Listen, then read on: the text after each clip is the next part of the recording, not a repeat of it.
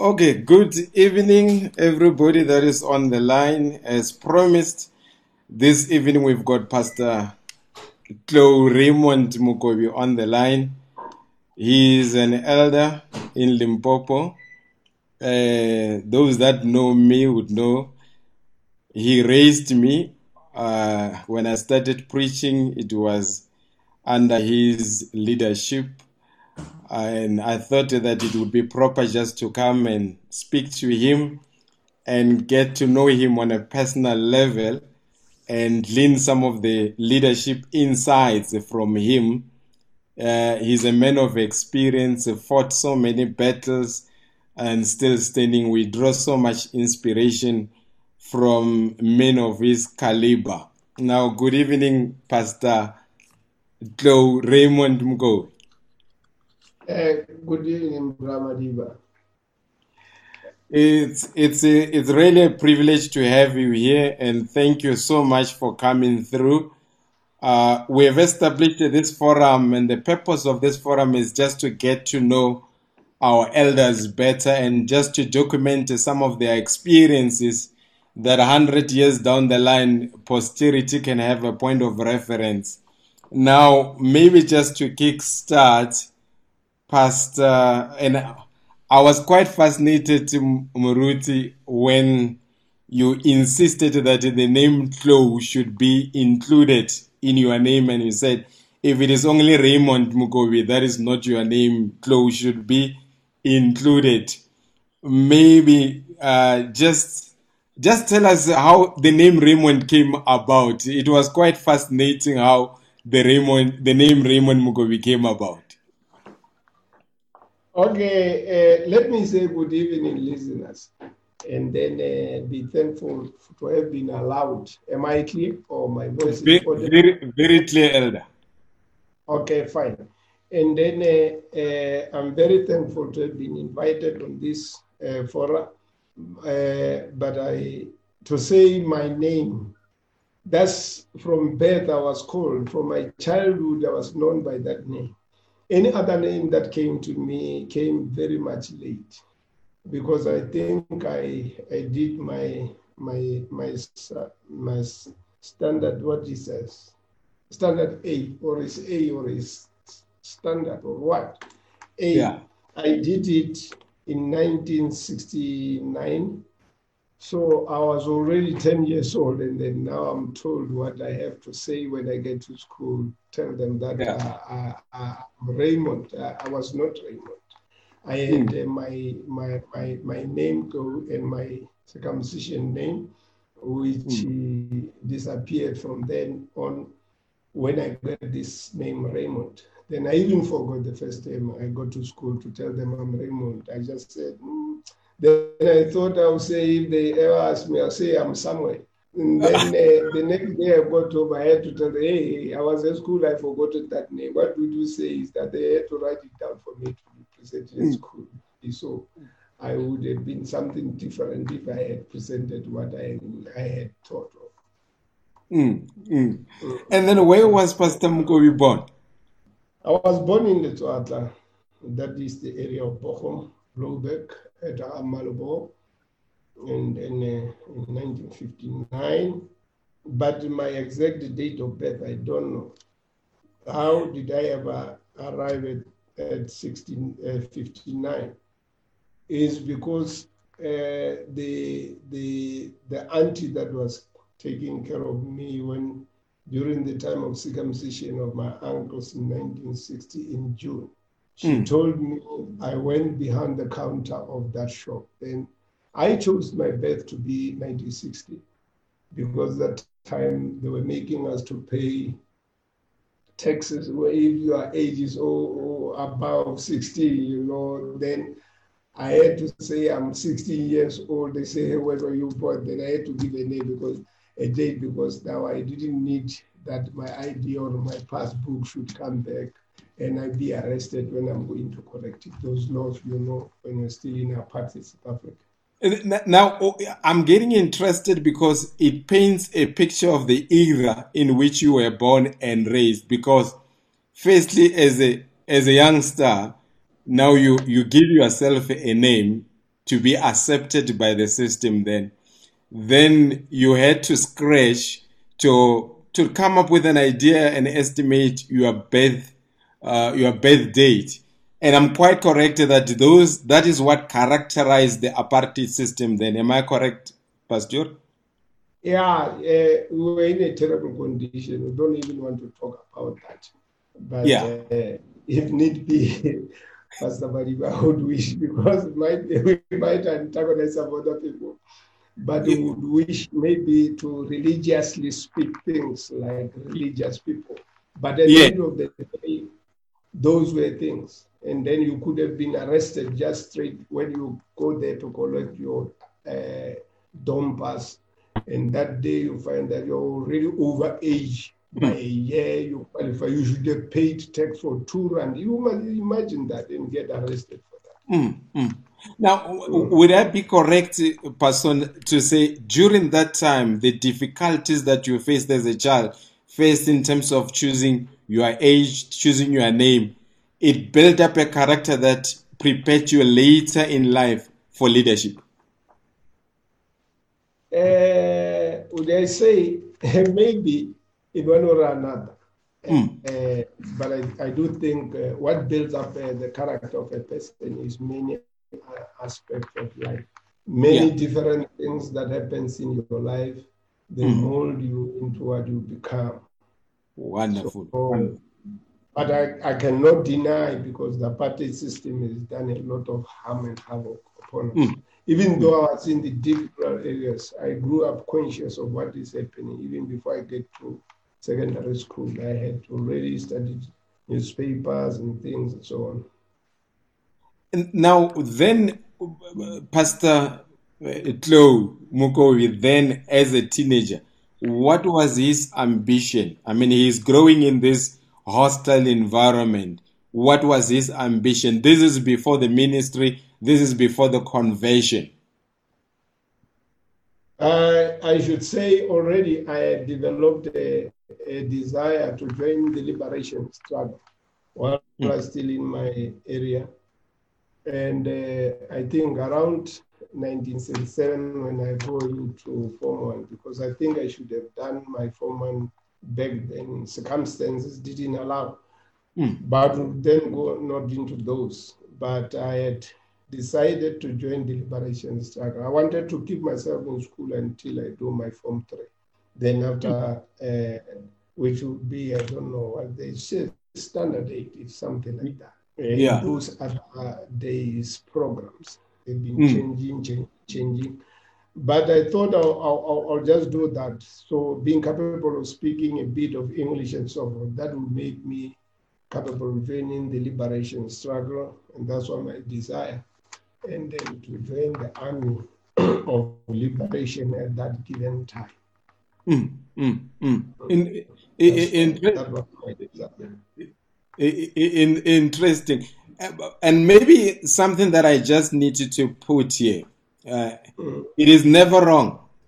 I, I firmly believe it is never wrong to participate in the liberation as or in any activity that is against injustice. Our prophet messenger mentioned about the gentleman called Geronimo, and he said this man was a gentleman because he was fighting for a just cause. And I think that history we should never be ashamed of it, irrespective of where we are, who we are with.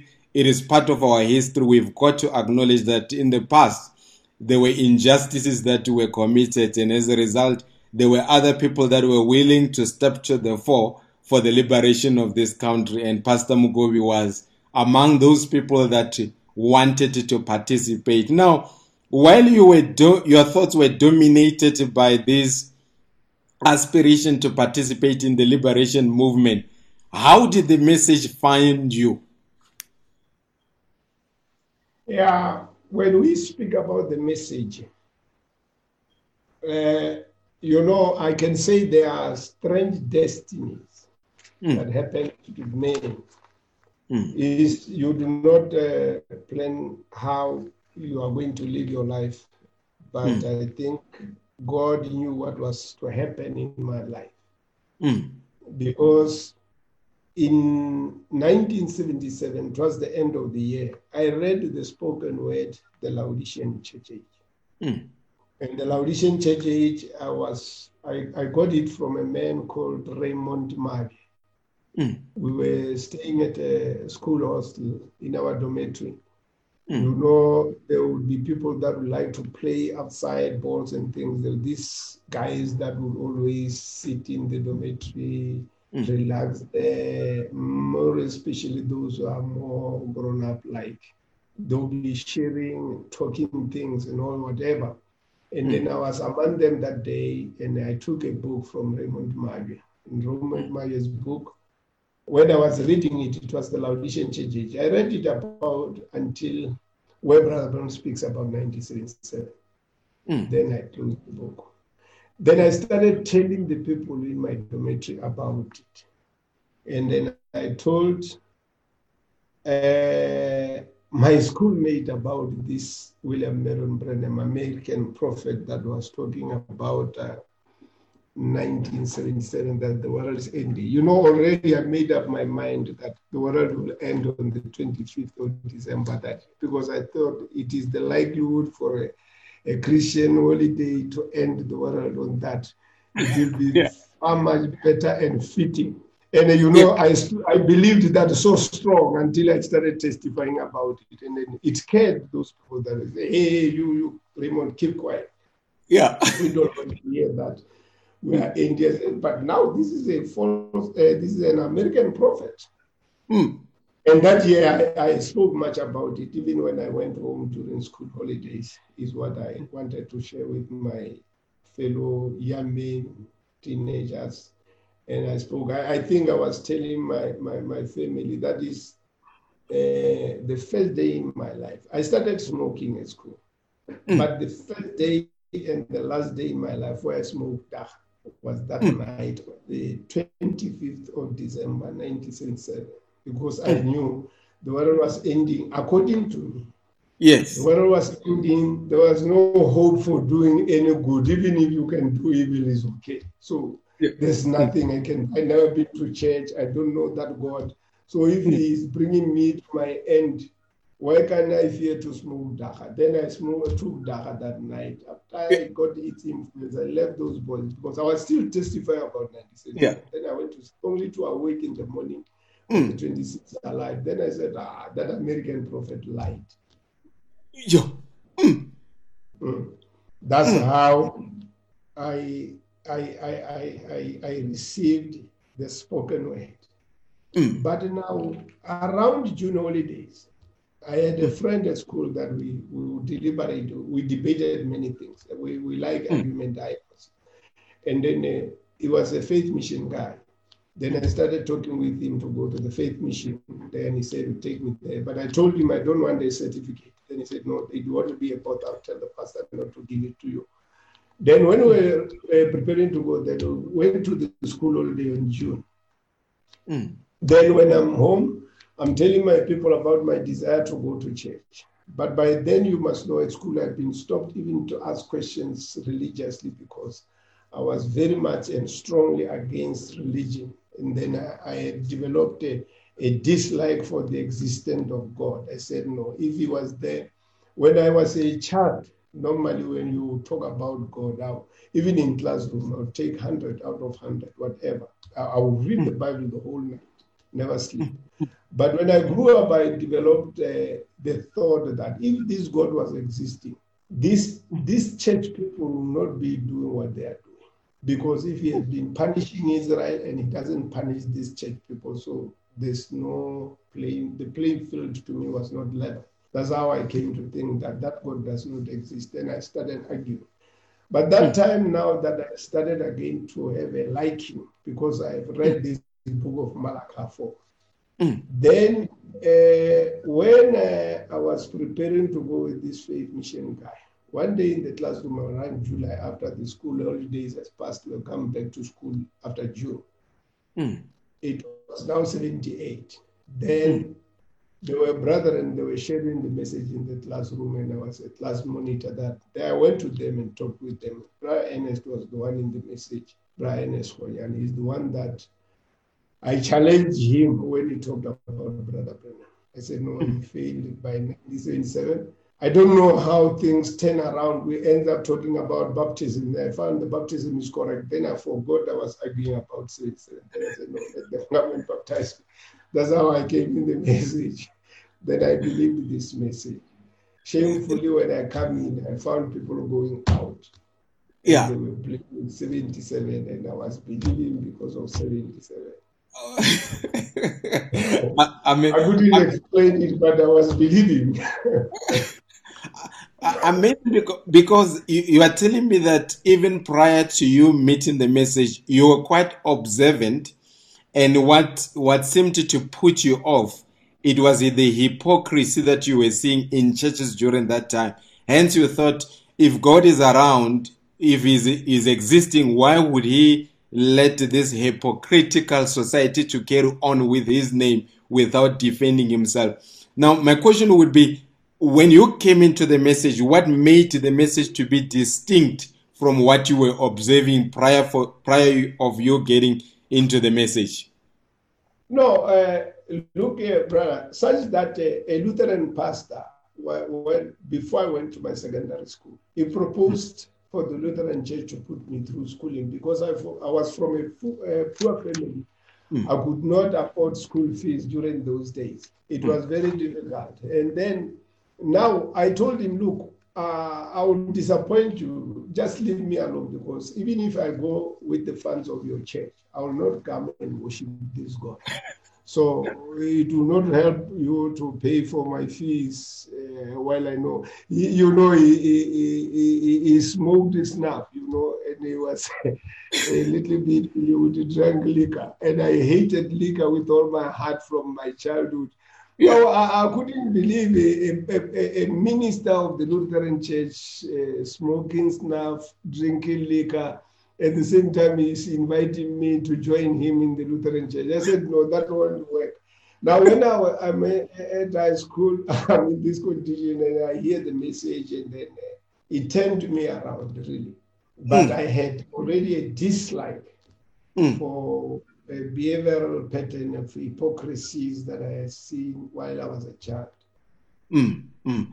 Now, now, here's something interesting. Before I remember many a times you and I would speak, and I was quite fascinated because a lot of people do not know that you, you even before you became a pastor, what made you, what makes your blood boil is injustice. And when you were in the in the workplace, you took quite a lot of fights on behalf of workers because of the injustice that you saw there with the trade. The people don't know that you've got a strong trade union background. uh, what can I say, Brahmadima? Because those were those days. Because oh, yeah. sometimes uh, uh, sometimes you you know I never called the white man a boss. During that yeah. time, uh, when mm. the white men were still called the boss, I, I told them I grew up, I came here grown up. Uh, you didn't feed me. No one is my boss here. If you don't want me, finish. I go. If you want me, I work. That's all. Yeah. That's the yeah. deal. Mm. You see, now that is why at the end of the day we end up we ended up in the liberation movement, or sorry, mm. in the the union uh, trade union because mm. uh, at work the injustices that were committed there were terrible. Mm. We, you wouldn't like uh, to see what was being done in, in, the way that those men were being treated. You, you, you, you, you, you would feel pity, brother. If you come here, you get a man that is earning about 107 rand after he's been in the company for seven, five years. You come there, you earn 160 rand. And mm. now you ask yourself, the imbalances is so big. Mm. And yet this man is performing certain duties. And then those are professional mechanics and things and so, but they are earning nothing. Mm. Then you end up uh, advocating for unionism so that you can put pressure on the employer to try to say, hey, you, you can't do this to this man or whatever. That's what has happened to us when we were in the in, the union movement, and then we were forced into it, the condition there. Yeah. Uh, what interests me most, maybe before I carry on, it was a time where you resigned. I think it was from the bus company where you you did not even serve the notice. You said, "Look, guys, I'm done." Oh no, that was not at the bus company. He's my first employer. I, I, I used to work for a company that make exercise, and then I was yeah. operating machines that cuts these exercises and pack them and so on. Mm. So uh, I think uh, uh, one day we finished about two weeks without work. Machines were broken. Then that day I just thought, mm, enough is enough. Let me get out of this. and let these people alone. Then when people were getting out, I went into the manager's office, I threw my my passbook or whatever, the dompas on his table, say, I sign it over, I'm not coming back tomorrow. so I felt fed up. I decided I'm not coming back. You see, we, we have lived under those things. Yeah, yes. And then when when did Muruti? I, I know because I kept on asking you many years back before I got married. You, I remember you got married around the age of 24, if I'm not mistaken. Correct. And then, when, what year was was that? Uh, it was 1983. 1983. Mm. wonderful. Now, uh, Pastor, you you are a generation that believed in being in marriage for a long haul. Uh, maybe if I, I, was to use a phrase, you did not have a disposable mentality where our generation, if something is broken, they don't fix it, they throw it out. Now, your generation believed that if matters are broken, matters have to be fixed.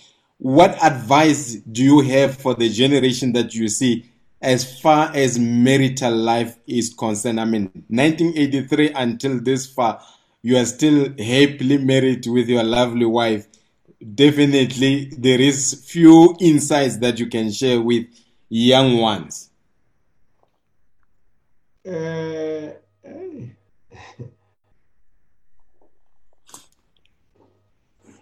what can I say, Brother? Hmm what advice can you give? Mm.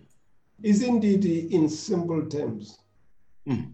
Whenever we go into marriage, we must be honest mm. to our decisions. And then I believe that uh, the, the, the person that is committing to marriage must be honest in his decisions. Mm. Because as Brother taught us, you know that it's not beauty, it's not what, it's what God has made in your heart. And if you will believe that God gives a wife, why should we worry whether to decide uh, who and so? Much of it, I think, it has got, even though we decide who to marry, but we must be believed we are under the guidance of God. The, the biggest problem now is people marry to fulfill their certain ambitions. Mm. One marries because he wants to be this, one marries because he wants this. But if we marry because we believe that we are grown up mm. and uh, we commit the whole thing in the hands of the Lord by prayer and wait for God's guidance, I don't mm. think we'll see any divorces. Hmm. But the problem is in the message, some of the things we do not want to believe them. Mm. If, a, if a person is married but wrongfully gotten married, mm. like the Bible says, if you marry a woman and hate her, mm. Why don't they person learn to love this, their wives? Because if they have uh, wrongfully chosen and they've gone wrong into their steps, but I think they can learn to love. Mm. That's still another option. To me, is there's no hopelessness in any situation because if you say you say you are a believer, you fail to be properly honest, you didn't wait for the Lord to take your decision and guide you, mm. and then you find that you miss somewhere to do the right thing. I think now is your your duty as a human person because you have got to uphold certain standards. Mm. If you really love the Lord, you do not want to disappoint in the way of the Lord. Mm. You must learn something yourself because you do not have a proper love, mm. but you took a wrongful decision. Then try by all means see if you cannot honestly or learn to love because mm. you took a wrong decision. Mm. But the basic thing, basic, basic, basic is honesty that has to be there. Prayerfully wait for the Lord's guidance. And I know, I always believe God gives guidance. That's mm. why I, I scarcely would say to anybody, marry this one, marry that one. I don't like that. My, mm. my wish is that when a person says he or she has prayed, to me, I believe is honest. Mm. Mm. No, thank you, thank you for those insights, Pastor. Now, now you have now you have you are now in the message. You are baptized. Now you are married. Then, how did it come about that Pastor Mokobi became a pastor? What events triggered ultimately this young man that grew up had a liberation of the country on his mind? Now he's in the message, Mary. Now how did he become a pastor?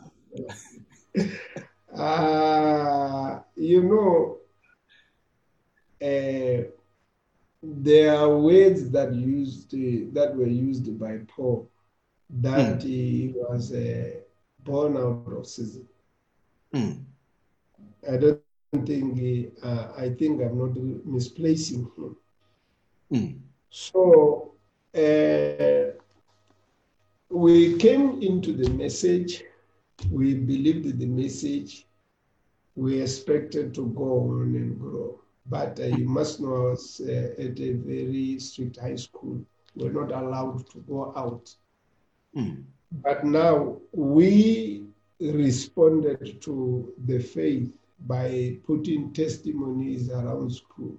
Mm. We testify. There was this uh, Christian student movement or SCM, something like that. Yes, yes. And we used to go there, would share with those people and argue with them in their meetings when they put certain preachers who argue those during question and answers would be put our questions from uh, would be scriptural to correct much of what was going on in all those things. And then uh, we started testifying around school from there it went out. Then we started preaching our ourselves because we were not even allowed to go out of school. Mm. We have to preach at school and so forth.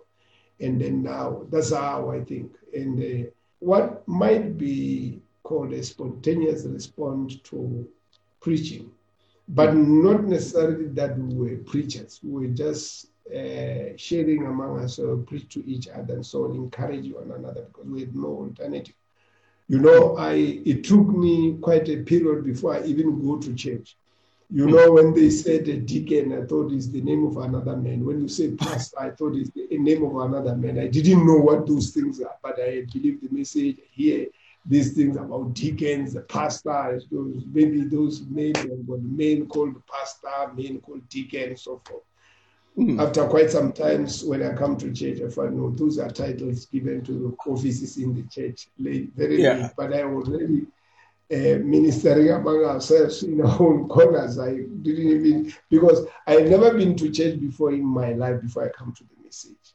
And yeah. then uh, I was not a church person. My family was not uh, church people. I, the first place where I came to worship is in the message. Mm. So mm. that's why I can say what I say and then uh, I started ministering there. Then I think around uh, mm, the beginning of 1980 is when I first preached. It was in Teflon at Moreno's family. Then I preached the hmm. first message. That one I still remember vividly. A prophet. Um, mm, what was the way of a true the way of a true prophet? Is a message mm. like that. Am I yes, correct? Yes. You're correct. So my camera, your cameras might scare me. Hands are failing to think right. Yeah. So when then I, this first message I preached in the normal church. Mm. You see, and then uh, then from there on, uh, I, I I started preaching in the church, and, and how to become a pastor. Mm. It was circumstantial. Things fell apart, and you know, they didn't work well. And then at the end of the day, there were frustrations that happened in our church. The elders had left their offices and so forth, Mm. and the church had to sit down, the officers and so on. They had to push and put and elect, put elections and so forth. After those elections, I was brought in, but I refused very much. I think Brian Golima persuaded me very strong because I couldn't take it for quite a long. I, I, I was saying, no, it can't be. Mm. Mm. But until I succumbed, then I agreed. But I always thought I'll just help for a certain period and get out of it. I didn't want to stay in the pastor's office. Mm. That's why I've never acted like uh, uh, I'm a pastor. I've always acted like I'm just working. Yeah. So And, I and think now that I'm, I'm an old man, I, I realize that I've got old and my life has expired, expired being in that office. So then I can accept that uh, I'm in that office. I'm a pastor.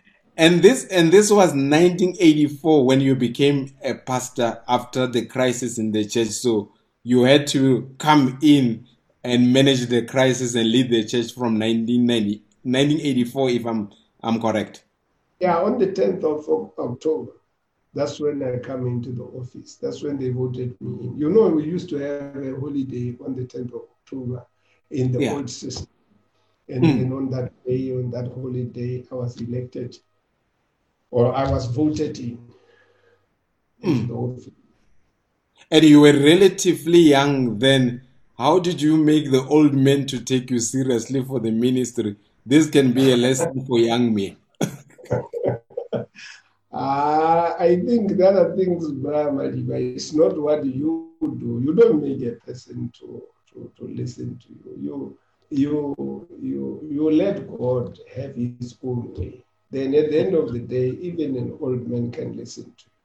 They, hmm. they, they, I was called names or told things, all those things. I was ridiculed. I'll just be there and listen and live. And the Mm. next time I, I'll come back with scriptures and put a challenge. If the hmm. person cannot overcome that, I'll tell the person, look here, we're not here to play. We're here for the scriptures, not for your business. Why are hmm. we doing these things? It's not because you are here. We're doing it because the Bible said we should do it. Even if I can leave it for a period, when I come back, I'll be over. The, the game is done, finished.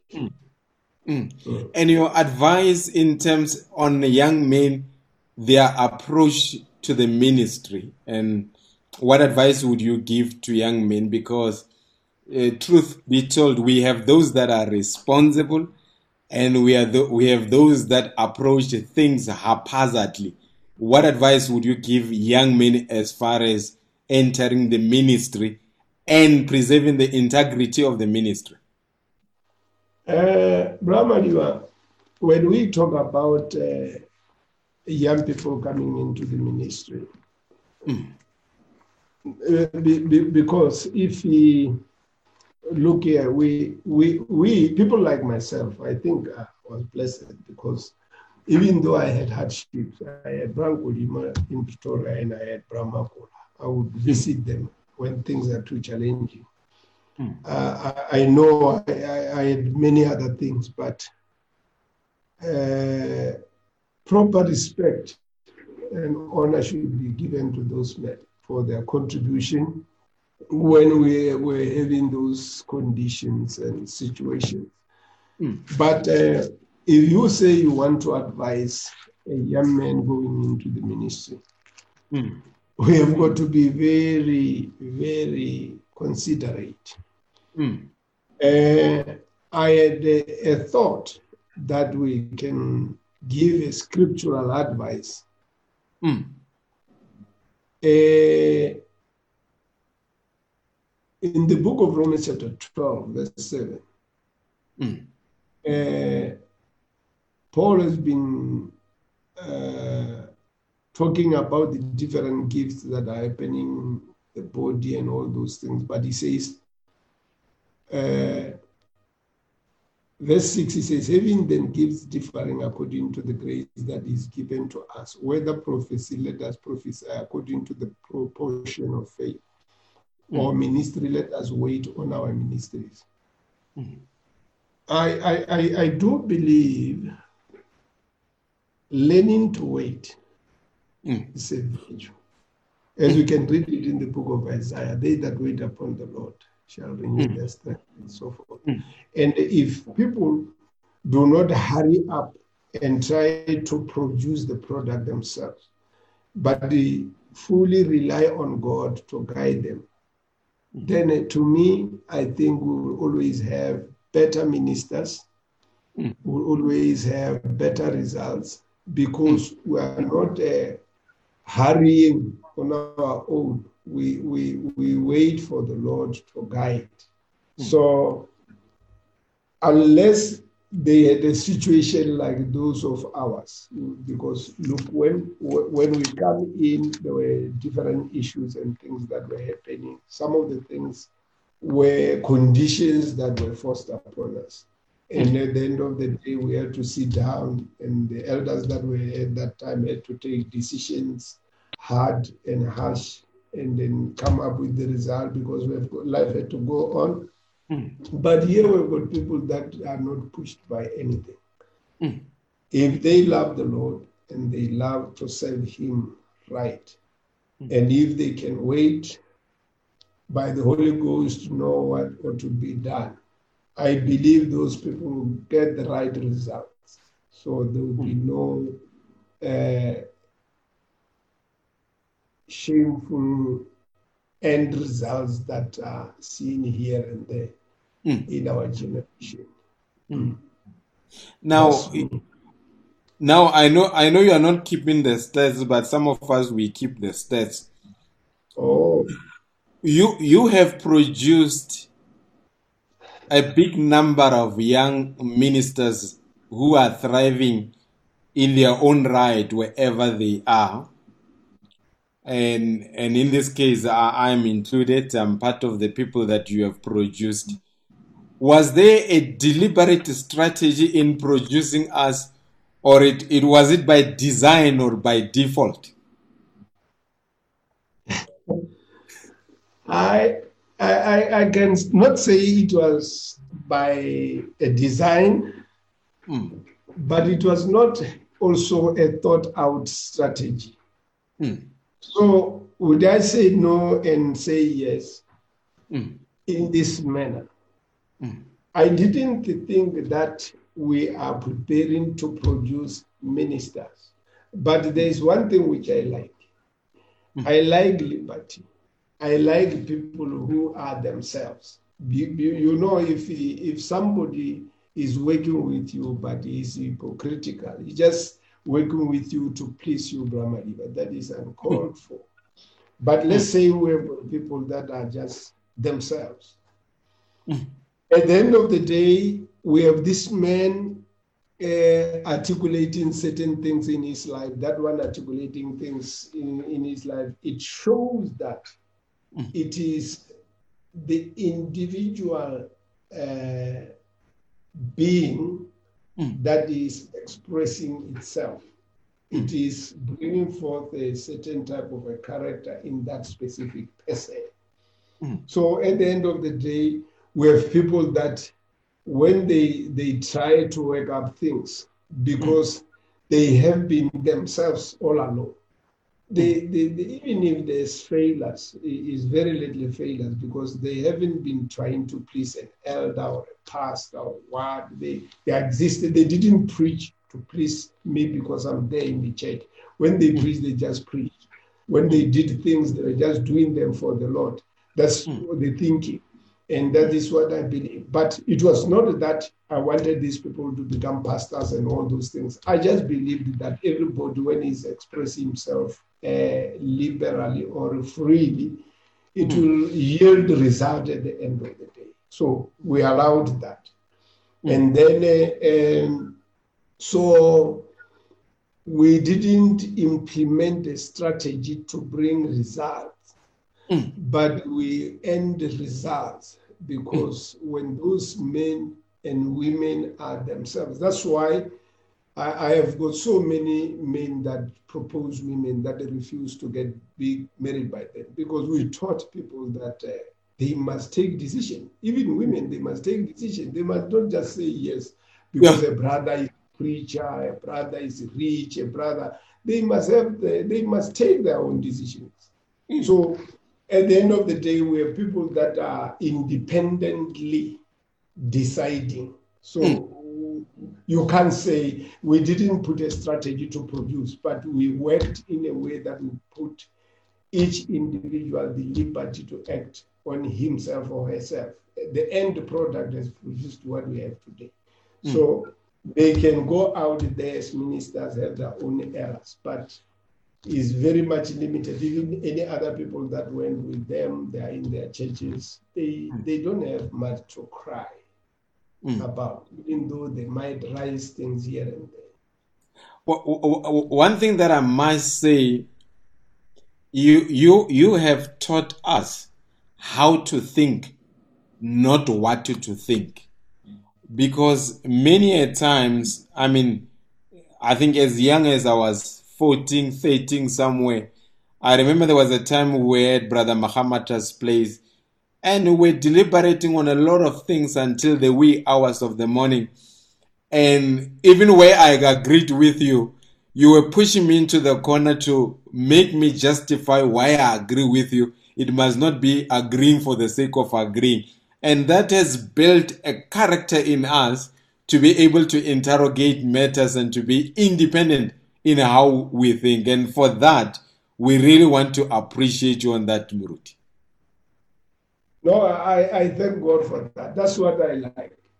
That's mm. why we don't want uh, zombies around us. We don't have monies. We, we want to live in people. I think that's uh, the desire of every pastor or elder, that uh, those people around him that are with him would be lively and they yeah. Themselves. They will be able to answer a question themselves. They will be mm. able to articulate the, the, their mind and express their feeling without fear or prejudice. Mm, mm, wonderful. Now, when you you look at your your generation has done very well, and I know that there, there's been challenges. Uh, the landscape has not been perfect, but despite that, your generation has done exceptionally well. Tabernacles have been built, ministries have sprung forth from your ministries. Do you think what what do you th- do you think there is a smooth generational handover? Meaning, do young men respect the role of elders such as yourself in this transitional period? No, uh, I Brahmali, but this is very awkward. Yeah. Uh, our generation, whose generation? Because here I come. Mm. I found people in the message. Mm. You see?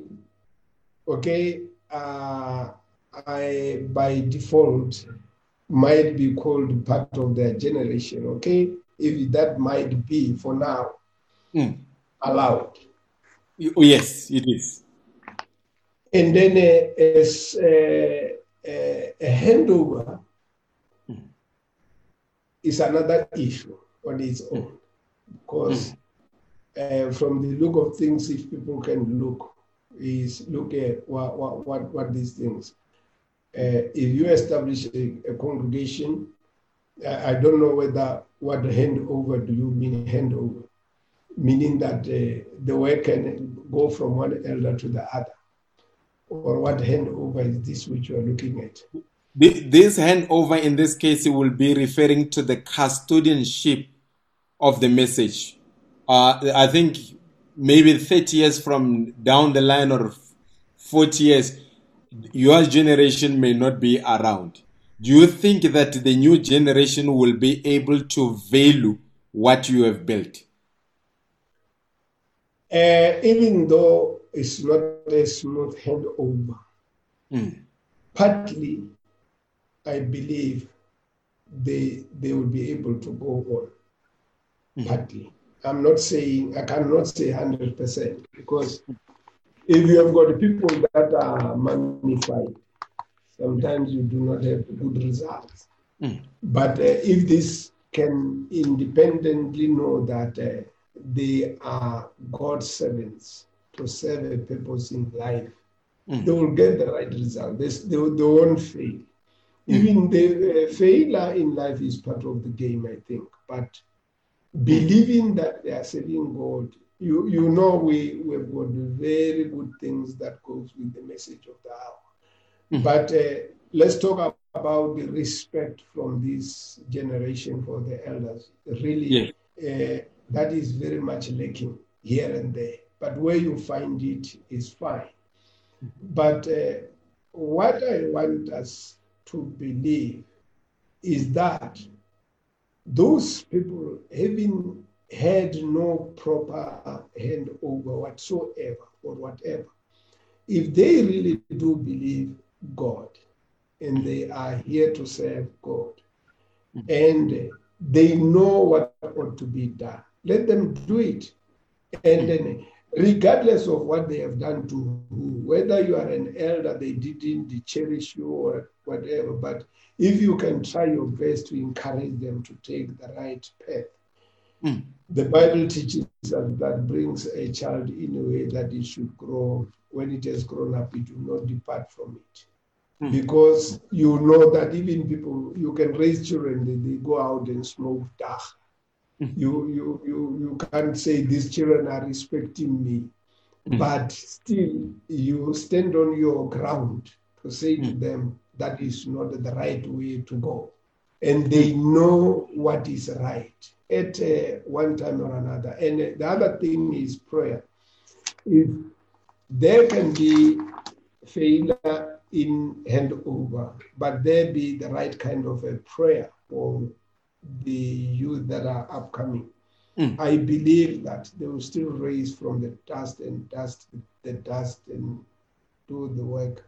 And mm providence will take care of the rest mm. because we do not determine the footsteps of others.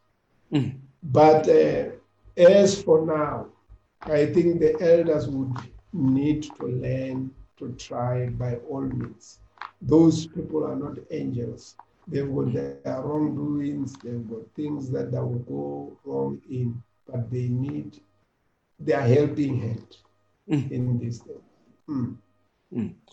Now, I'm I'm personally sympathetic to the cause of Pan Africanism, and truth be told, I'm speaking for myself.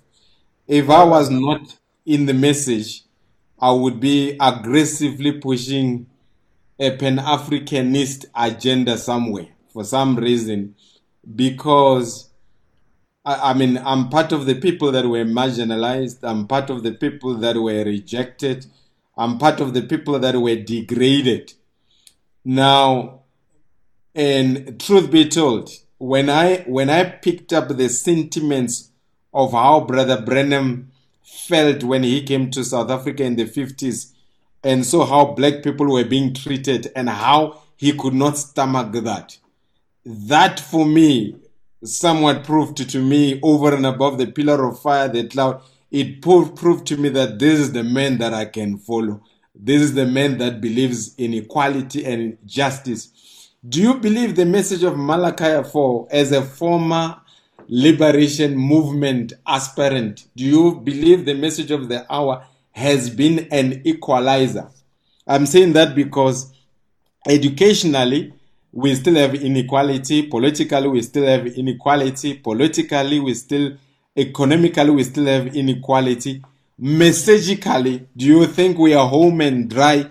Can Madiba stand shoulder to shoulder with a, a white boy and say, look, I can deliver the same quality of results that you can deliver and not be, and not be apologetic?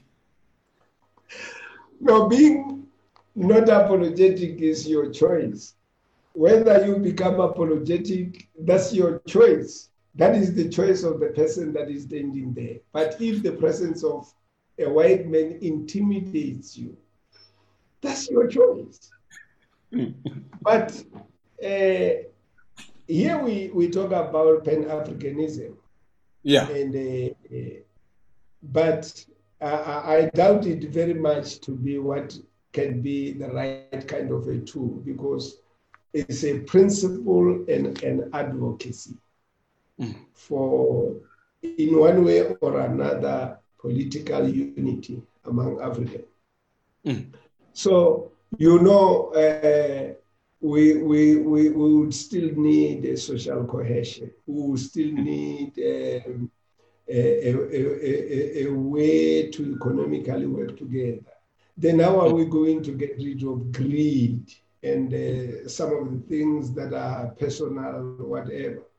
And then uh, what made the, the white man to dominate a black person is because many a time blacks, they need to always to feed from the crumbs that falls from the master's table. Mm. And then for that very reason, uh, money or the financial aspect of life influences the actions of many Africans. So Africanism becomes a misnomer. Mm.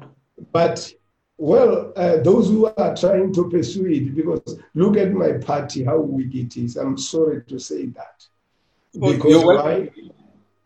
My party, the PAC. Yeah, you, you're welcome to mention it. Yes. Yeah, yeah, I say uh, the PAC is so weak.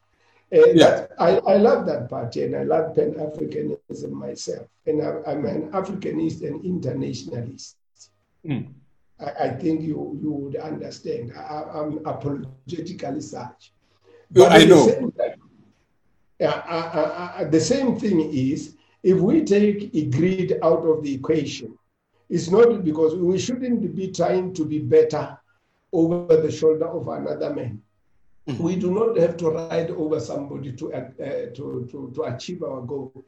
And again, we should not be blaming somebody for our, uh, our failure.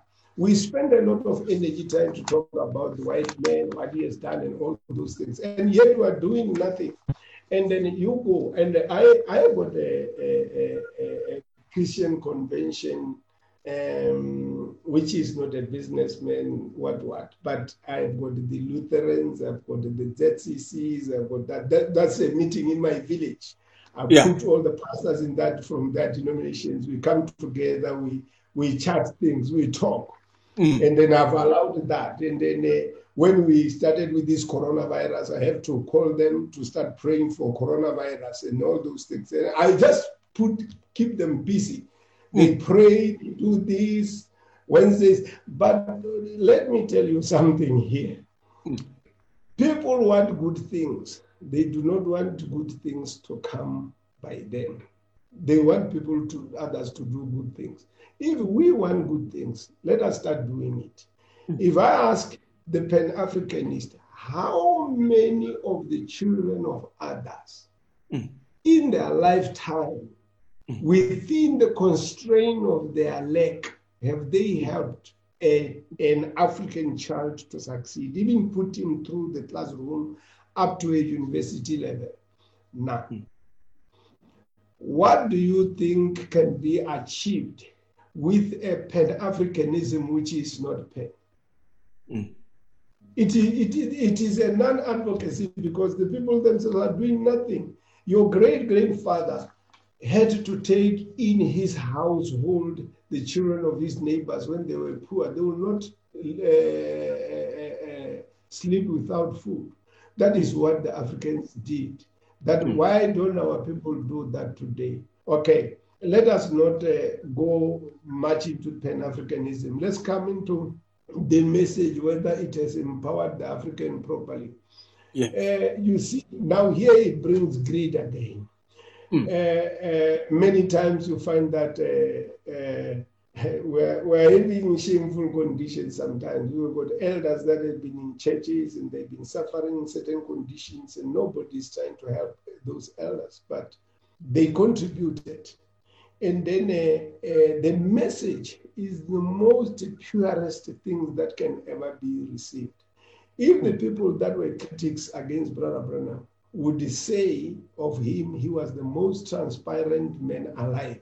What do you think that man has produced as a product? The message came to Africa as a product that has never been contaminated.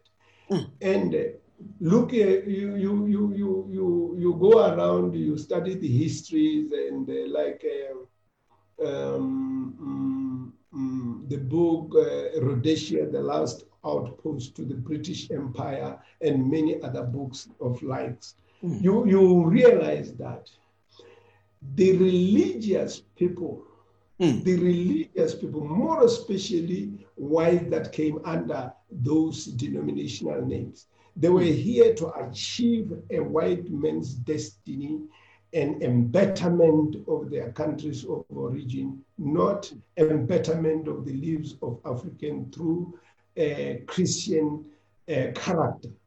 Hmm. So hence, the people in Africa hate to hear the Bible because of what has been happening. Because some of the things that these people are articulating are real. We can give hmm. real names of real men that did real things. Historically, can be proven. You hmm. see, and then now take a, um, mm, uh, honest men like um, Oliver Tambo. Take honest men like uh, the the president of the ANC before Oliver Tambo. That old man, he was. It Little? Yeah, it should be Luthuli. He- Albert was a- Little. Mm. Is that Little or what? That Albert. man was a- He, he- he was a, a he was a Christian. Mm. Mm. And now, look at their character. What neutralized the the the the the the, the extremism character, like of our party, the PAC, Mm. in the ANC, was because of Christian character within the movement of the ANC. You know, that old man, uh, Oliver Tambo, he was a prayer warrior. He prayed every day until, even in the liberation struggle, hating the liberation, a man that would pray every day of his life in the liberation, hating the liberation struggle, is uncalled for. But here we have uh, people that came to Africa to contaminate and corrupt it using the Bible. Hmm. So you see, we, we had a problem, but the message has come to hmm. Africa clear with hmm. its purity. It's only the Africans hold it to corrupt it because they are corruptible. They are corruptible because of greed. They want to enrich themselves. The message where it should be, have been uh, articulating as different kind of a character to our nations and our people, our communities. At the end of the day, we have got uh, some sort of thuggish attitude that uh, become part of what the day-to-day running of the message is. Mm, mm, mm. Wonderful. Now, whenever people think of Pastor Mokobi, bravery, frankness, resilience, and courage are some of the values that they associate with you. Uh, you may not know, but maybe it is because of certain instances. Maybe I can give two instances. There was a time you may not remember, but we do remember. There was a crocodile in the river. You saw the crocodile and you were going there to baptize somebody. And you went into the water knowing very well that there is a crocodile that is moving around in the water.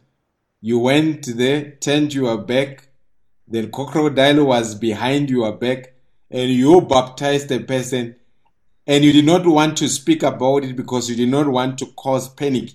It is only later that one of them later phoned you and say, "Were you aware of the crocodile that was in the river?" And you said, "Yes, I was aware, but I did not want to cause panic. We had to go there and do what needed to be done." That's that's boldness. That's courage what makes you to be this courageous and to be this resilient and to be frank because another thing whenever and you have taught many of us whenever however you feel about a matter or an individual you are always direct with that individual no one is ever left guessing where they stand with pastor mokobi they always know where they stand with you, given that frankness. How did you build those values? This uh, this is a simple thing, brother. Isn't it? Is what we are called to do. Mm. What are we to do? What are we here for? In the message, to be honest, that is basic. That's why how we can deal with our fellow men, women, and all those things. I, I wouldn't fear to be challenged by my wife, mm. uh, and she would debate the issues throughout the night. I would sit there and debate with her. I wouldn't fear to be challenged by young men or old men or any other person. But mm. afterwards, we can still be frank and go on in life. Then it's mm. openness to me. Mm. And then there's nothing to fear. I don't fear even whether there can be somebody who takes over my church and cause a, a split or what. That those things, if they happen to me, is is nothing. It's just part of life. And mm. I, I never hated men because things has happened. But uh, I cannot say is uh, that much bravery. Mm. No, I'm, I'm, the worst coward that you can ever meet in life. I think you don't know. Even uh, I, I, don't like fighting. I don't like these things and so on. But mm. this is a very simple issue. Mm. If you if you face a thing, and mm. therein comes an inspiration upon you, hmm. that is what determines the action. Even if you face a situation and there's a certain inspiration comes upon you, if it hmm. a scriptural inspiration, you know that the situation is taken care of. Mm. You see? Mm. Uh, let me just give an example of a crocodile. Mm. You go into the river, there comes the crocodile from the depth, it's coming straight to you. And then you are going straight this way, it's coming straight this way. Then uh, here it comes nearer you, then it stops. But you keep on going, and then you stop and turn your back around to the crocodile. You baptize a person. It's nothing. But as I went in, the words of Brother Branham came into my mind that mm. as a human being, mm. the only thing that a crocodile can attack me is if I fear. If I don't fear, it will not attack me. So the, the situation is taken care of. No fear, no attack. Then I keep on going. I turn my back over to the crocodile. I baptize the brother. I prayed over the brother. I think this the wife said when I was praying over her husband, she was almost fearing the, is ah, the pastor is praying too long. Why doesn't he finish? Because she has seen the crocodile herself. But after that, I prayed, then I let the man goes out because according to, to the knowledge of animal life, the crocodile attacks the one that comes first in and the one that goes last out. So I had to be the first in and the last out, so that the only vulnerable person can be me. And for me to be vulnerable and not fearing, the crocodile looking at me, not fearing, it would not attack. The prophet said so, and the way were tested and were found right. So to me, there's no bravery in that. You see? So any other thing that we do, we do it just to say, let God has have his own way. And mm. then uh, at the end of the day, the result becomes all right. Mm. Mm. Now, in Limpopo, you ordained many pastors. I mean, in our generation, when we grew up, you took care of the whole province of Limpopo. But there was a time where you went and ordained a pastor in Tzaneen, Venda, Bochum. You ordained pastors all over. And many people deemed that to be the decentralization of power when you ordain pastors in those area, areas. What made you to go to take that approach? Somebody could have been it was more abrupt. It was done quicker. Within a short period of time, it was done. Oh, no, no, maybe I, I, I, that's where maybe that's where I have my own errors that were mm. terribly committed, uh, mm. because it was done more quicker or so. But let me say it frankly this way: I'd always thought as much that I've got a vast area, mm. meaning that as you age, you will not always be able to do what you used to do. Mm. I needed a, a helping hand. Then I encouraged people uh, for that. Mm. But I think uh, uh, some brethren might have had the sentiments pertaining to that. Mm. Maybe not heeded much, but heard. Mm. But when I sat down with Brother Chesa, and we communicated many things, we talked many things, we chatted, we challenged, we talked, and so on. I, I that's when I realized vividly that this is what I'm going to do. And then after talking to Brother Chesa about such like things and situations like that and so forth, he was way ahead of me.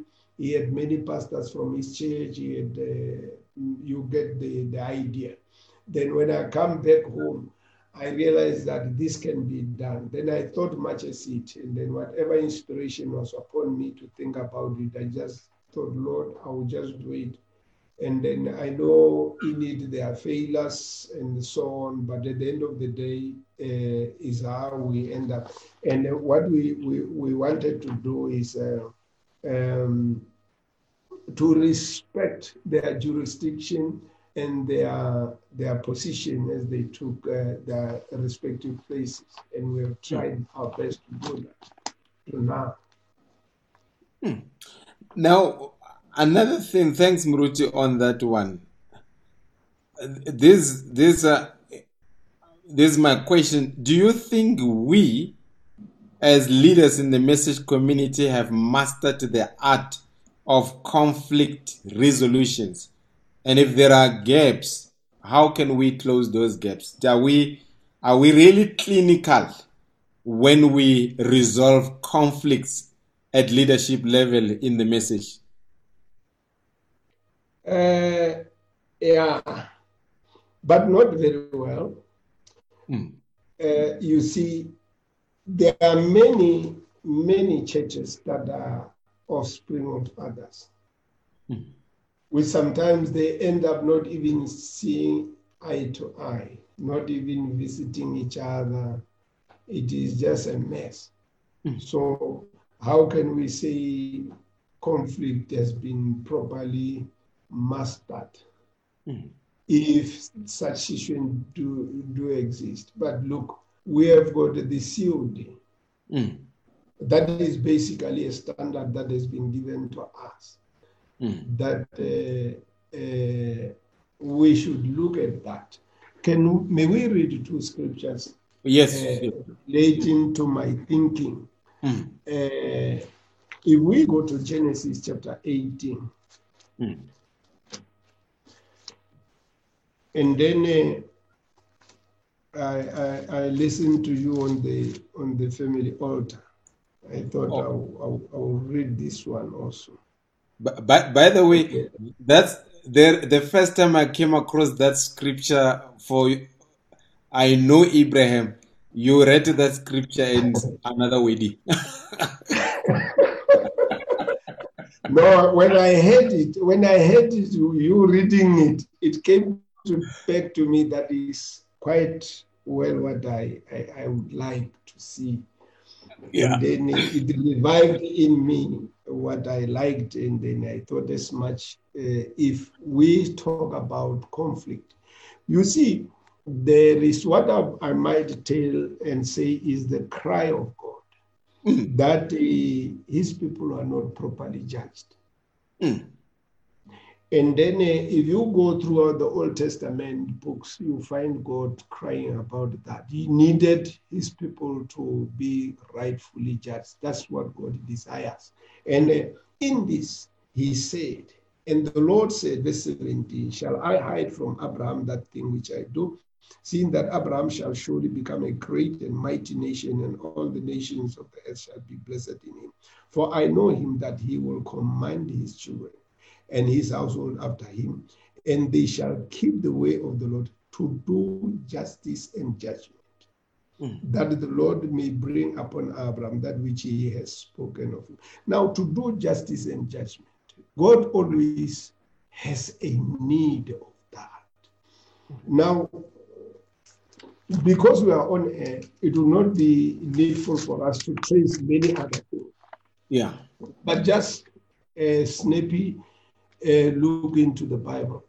Matthew chapter 23, verse 23 says, Woe unto you, scribes and Pharisees, hypocrite, for ye pay tithe of mint and onions and cumin, and have omitted the weightier matters of the law judgment, mercy, and faith. This ought ye to have done, and not to leave the other undone. Mm. So, to me, if we can go back to the COD in approach, regardless of the situation, and we look at what the Bible teaches us here, the cry that God has about his own people, where they are being mishandled. Mm. I believe that uh, much, much will be done correct and right. Mm. Do you get the point? I so it. this this this these conflicts will be resolved amicably. But if we depend, because look, the, the way doesn't change. If you if you go back to the Bible, you do it, things the Bible way.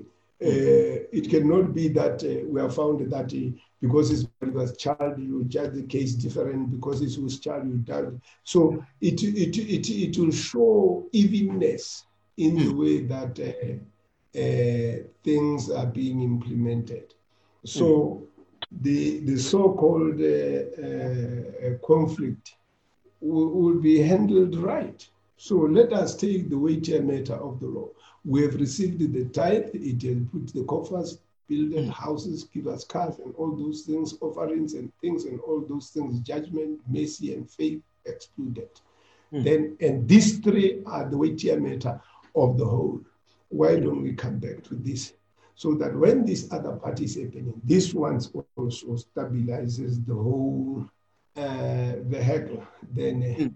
we know the message is a powerhouse. Mm. You know, I, I, believe today the devil should have been very ashamed with his coronaviruses and these things. With us having done everything right, brother, it, it, it gives us leverage. We, we, are, we are the powerhouse. We speak and things happen the way we do. But how many times do we speak and things happen? Hmm. We cry and mourn and cry and mourn. Nothing happens hmm. because God's people are shamefully afflicted hmm. and the word of God is neglected. So let's go back. This man, who even his enemies are saying he was the most transparent man, has given us the conduct, the CODs, and all the norms. The Bible itself backs the whole thing. If we do it right, we come up right. Wonderful. Yes. Mm. Now, Pastor, with the benefit of wisdom, experience, and hindsight, when you look back, and if you could turn back the clock of time, what would you do differently? Very little. Mm. Mm. No, there I will do very little. Yeah. Unless with my personality and my character.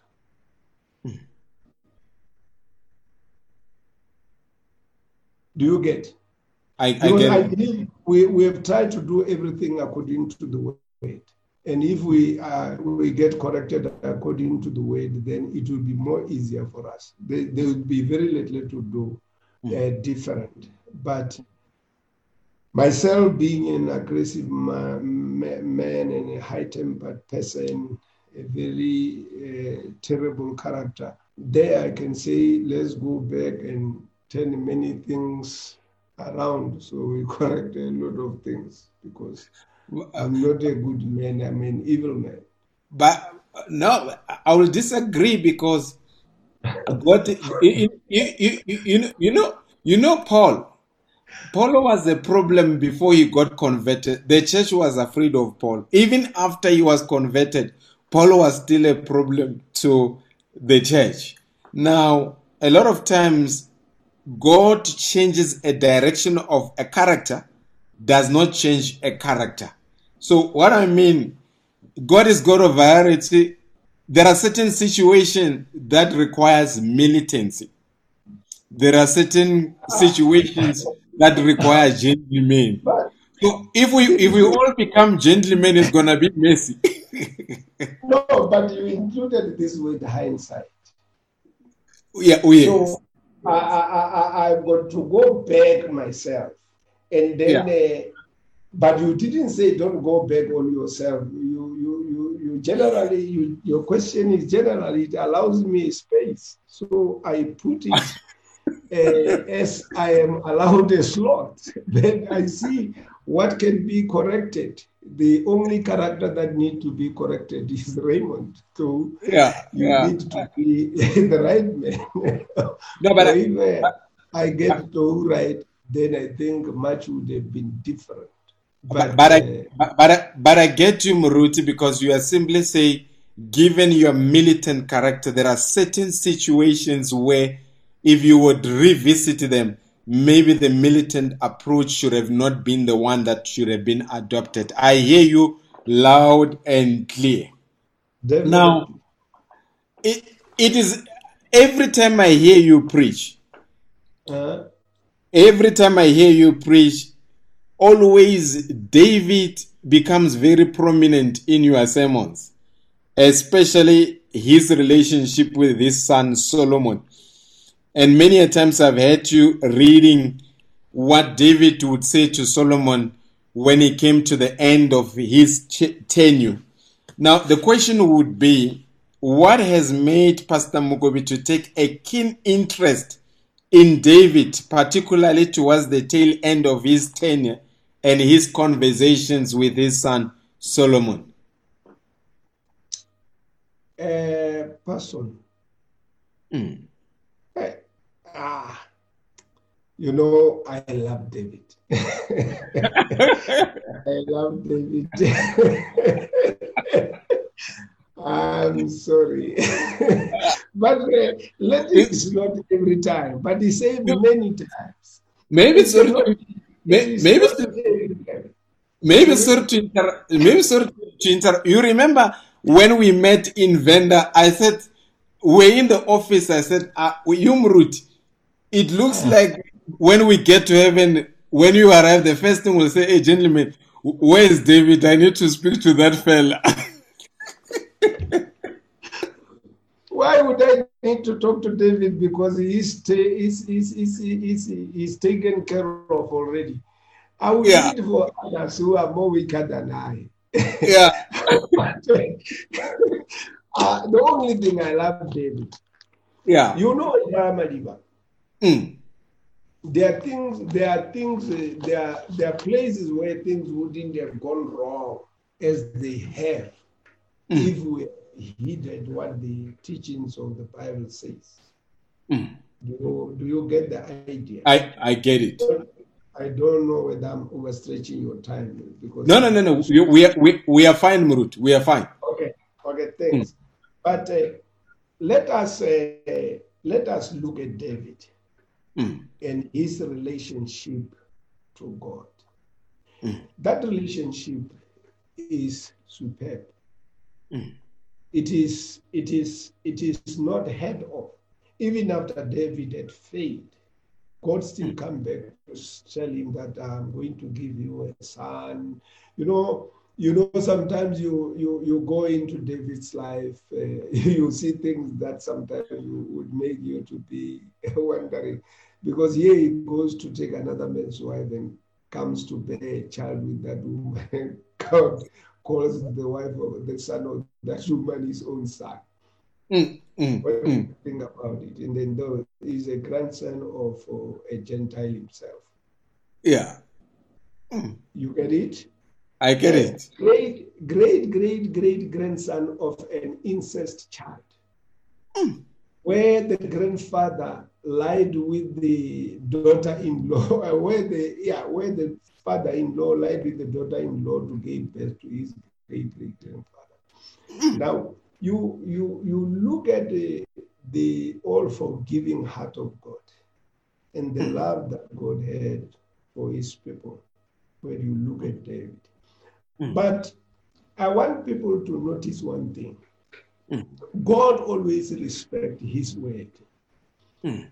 when a man uh, keeps God's word, mm. I, I, I wouldn't say I saw David doing this, but I believe what kept him busy is because he did what God wanted him to do. Mm. We have never had have a great king in Israel above David. Mm. And I, I, don't think uh, there is any. If we mm. if we go and think about going to uh, the Bible and search out, there was never a king to that matches David. Mm. But David had a very uh, strange relationship. And if I, I sit down in a church and I hear somebody talking about David, I like it and I enjoy it because it's talking about this man. But I want us to read in the book of Deuteronomy, chapter 17. Yeah. Would it be allowed? Yeah, it's allowed, Muruti. Okay.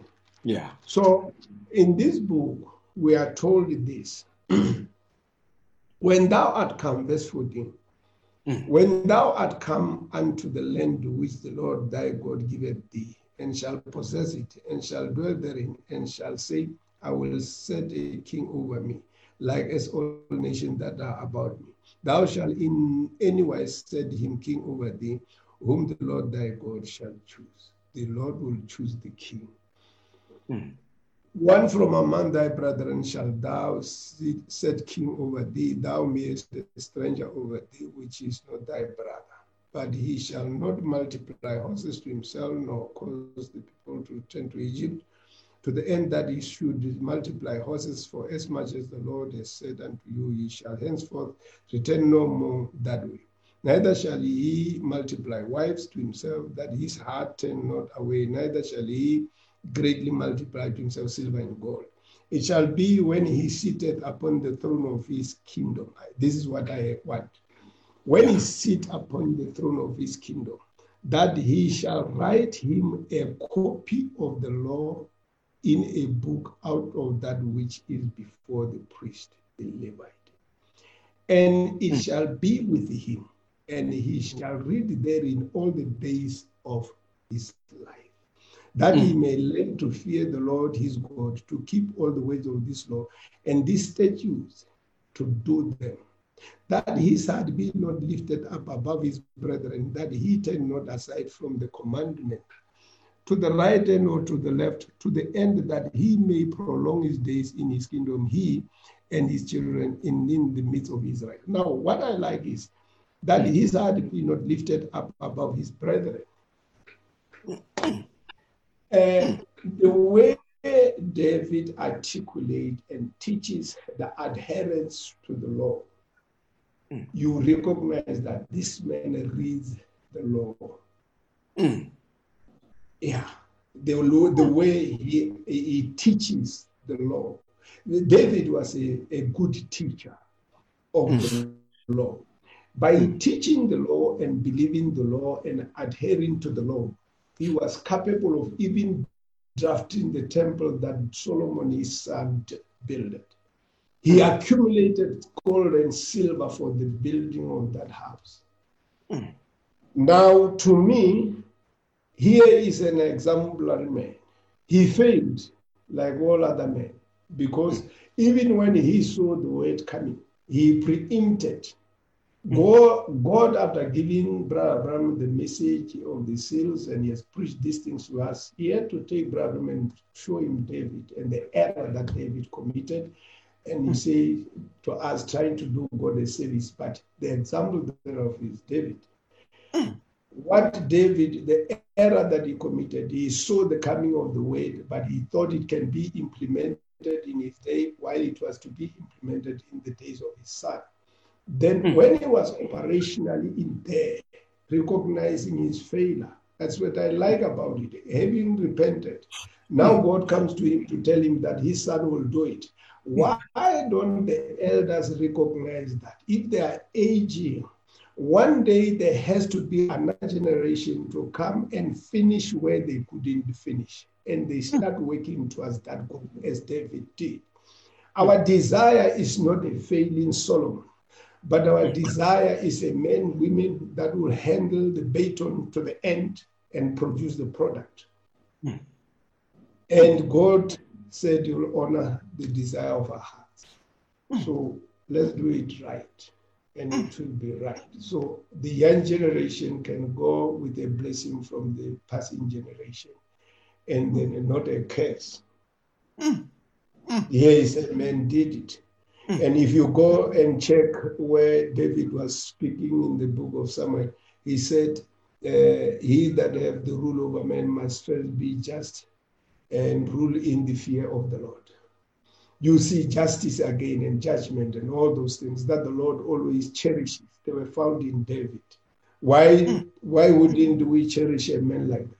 To me, it's a masterful act that has happened in the life of that. We should start seeing much of our elders doing things in a way that will be acceptable to the Lord, not to their norm. Hmm. Hmm. Hmm.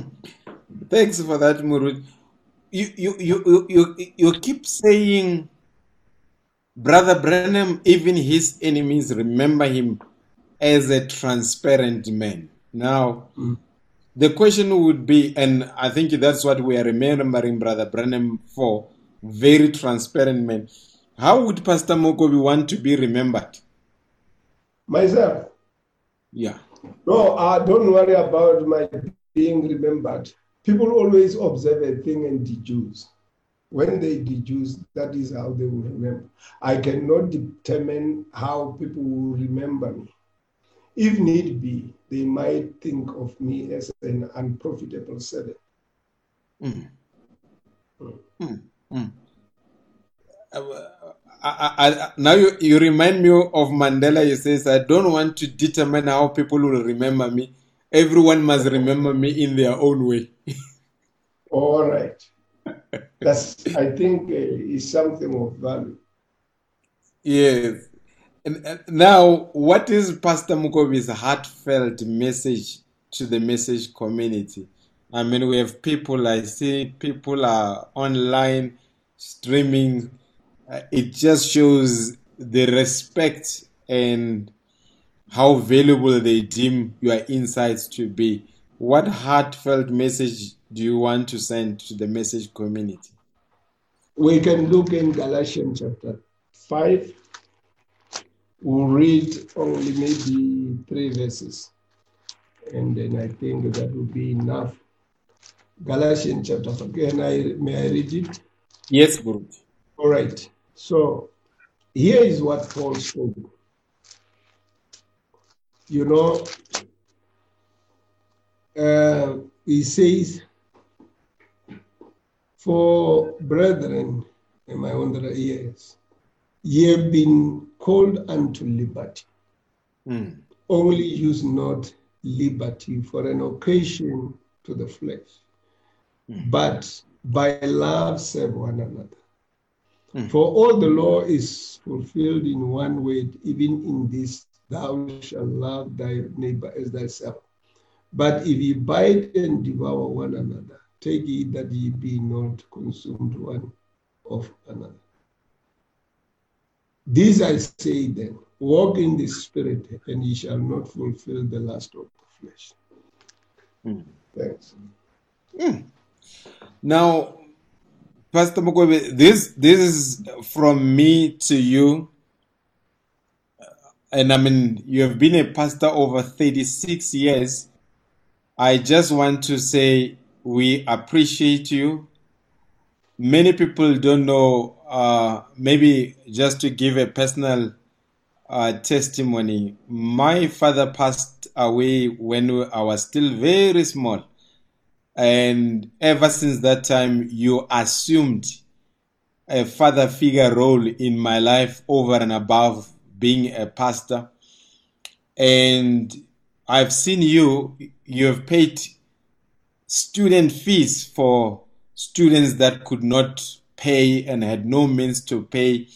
I remember when my father passed away, it took a while even for funeral policies to pay out, but you stepped in and said, the burial must take place even if there is a delay the church will take over So we have learned so much from you. We have seen leadership displayed. And I know at times it has not been easy. You have been at loggerheads uh, because people did not see your vision. But today, when we look at the results after 36 years, indisputably we can say you have produced sound results. And we want to appreciate you. We don't want to say this when you are gone. We want you to hear it while you are still alive. You have been a great leader. We have looked up to you. Some of us, we have taken some of the values and principles that you have taught us and we have implemented them in our lives. And our lives have been different. We have been able to deliver the result. And we are really proud that we can really regard you as the foundation of our family tree. We know that is the prophet, but at some point in time, there is a branch called Pastor Tlou Raymond Mokobi that became part of the family tree that produced the likes of Madiba and the rest. We really salute you, Elder. We appreciate you. Uh, I know it has not been a perfect journey, but we have learned both from perfection and imperfection. It has been a balanced ministry. We really, really appreciate you, and we have learned so much from you tonight and keep, we'll keep on praying for you that may the Lord preserve you because from time to time we need elders that we can refer to when we come across certain situations. You've always been free. One can pick up a call and say, Pastor, there is the situation. How do I navigate around this? And you have always been available. Many people that don't know you, you are not a good subscriber to hierarchy. You you detest hierarchy in somewhat. And I was shocked the other time where your car broke down. Many people of your age and of your caliber would obviously phone another brother and say, Brother, pick me up. But I was shocked you left the car and you say, I took the taxi and I went all the way to Letswatle in a taxi. And I was wondering if you get into a taxi and you will see Pastor Mokobi there. So it shows the kind of leader that you are, in touch with the people. Uh, you could have been living a luxurious life, but you have built a massive tabernacle. Maybe for those that don't know, let me bring the tabernacle on the screen here so that somebody can see. It looks like an eagle flying. Let's just show the people this tabernacle that you you built. This is the tabernacle, Seshego tabernacle that Pastor Mokobi built. Very beautiful. It looks like an eagle with wings. And maybe people don't understand, Pastor, when you built this tabernacle, it was during the time when Limpopo was not a booming economy. I remember you hired a farm and worked on the farm, sold tomatoes, sold vegetables in order to build this tabernacle, and it is standing there today as a monument of a man who has been selfless in contributing to the message of the hour. And for that, we want to salute you, we want to appreciate you, and let it be known as you age, age gracefully, knowing that you have given it your best shot. Uh, thank you, Pastor Madiba. I would say, let all honor go to the Lord, because if he hadn't called me. I think I would have long died. Mm. But it is his grace that has allowed me to exist to this far. And all contributions that were made have been made possible by his guidance. Mm. I thank him the more, and I salute him the more for all that came to be is because of his kindness and goodness and mercy. Thanks. We appreciate you. We love you. God bless you. Thank you for being available. Amen. And God Salute. bless you.